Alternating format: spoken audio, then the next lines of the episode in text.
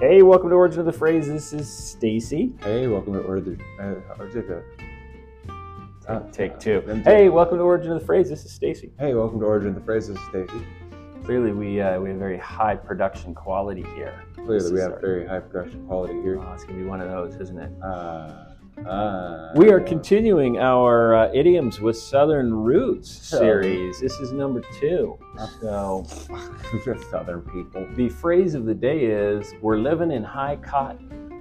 Hey, um, it looks like uh, the government's gonna give me a watch. Yeah. Yeah, I made it onto their list. Oh, you Uh, mean on the watch list? Yeah, so they're gonna give me a free watch. So is that like uh, It's like a Apple Apple Watch maybe? or- watch.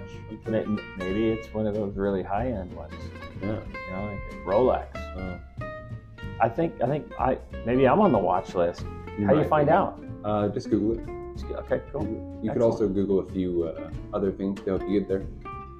Yeah, but like bomb making. Lots of chemistry stuff. Lots of chemistry stuff.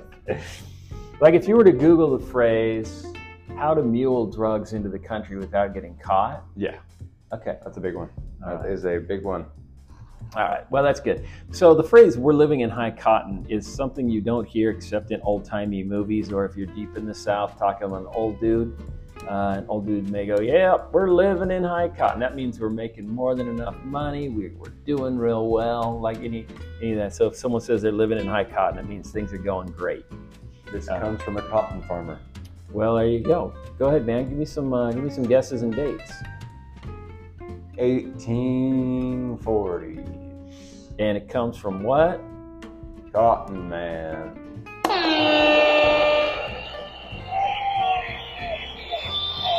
Oh yeah. Oh yeah. Oh yeah. You get the Vuvuzela. so this appears to have originated pre-Civil War South, so mid 1800s, somewhere in there, mid to early.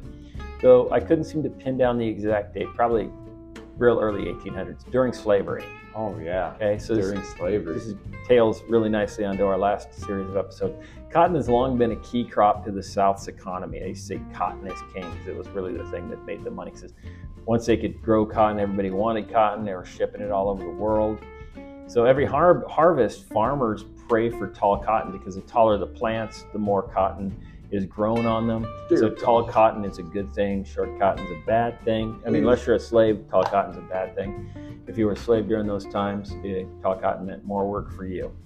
Uh, so tall cotton means you make more money from each of your fields. So tall cotton became associated with financial success in the South.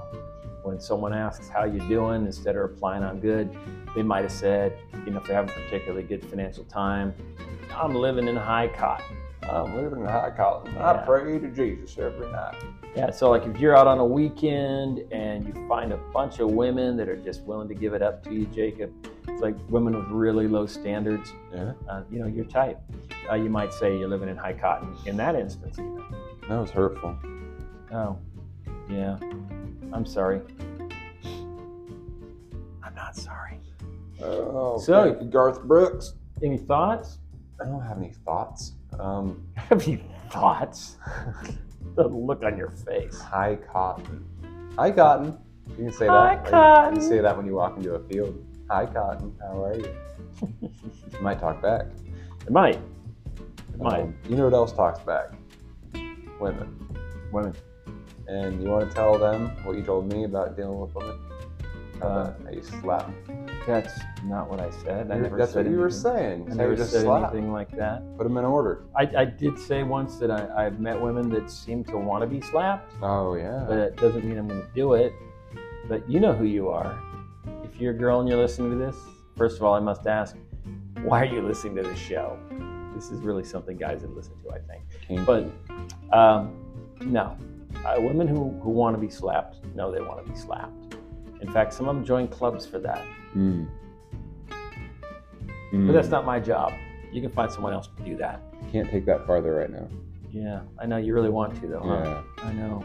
I know. You can. I got an apology list. Speaking of which, before we finish, I forgot to do my apologies for the last show. I want to apologize to the Irish, stupid Southerners, and redheaded girls in general.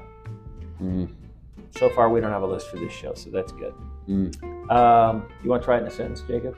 Living in high cotton. Yeah. Um, I shoved the tampon too far up my ass, so you could say I was living in high cotton. I don't know who to apologize for that, other than maybe you. I think it fits, man. Sounds like a rough Huh. weekend. Oh, I think I'm off to a great start. Yeah, I think you're living in high cotton. Well, Well, I guess that's it. We have uh, officially wasted five minutes, 29 seconds of your day. Love ya. I See you love you. next- I love you guys so much. We'll see you in the next episode. It actually hurts. It hurts.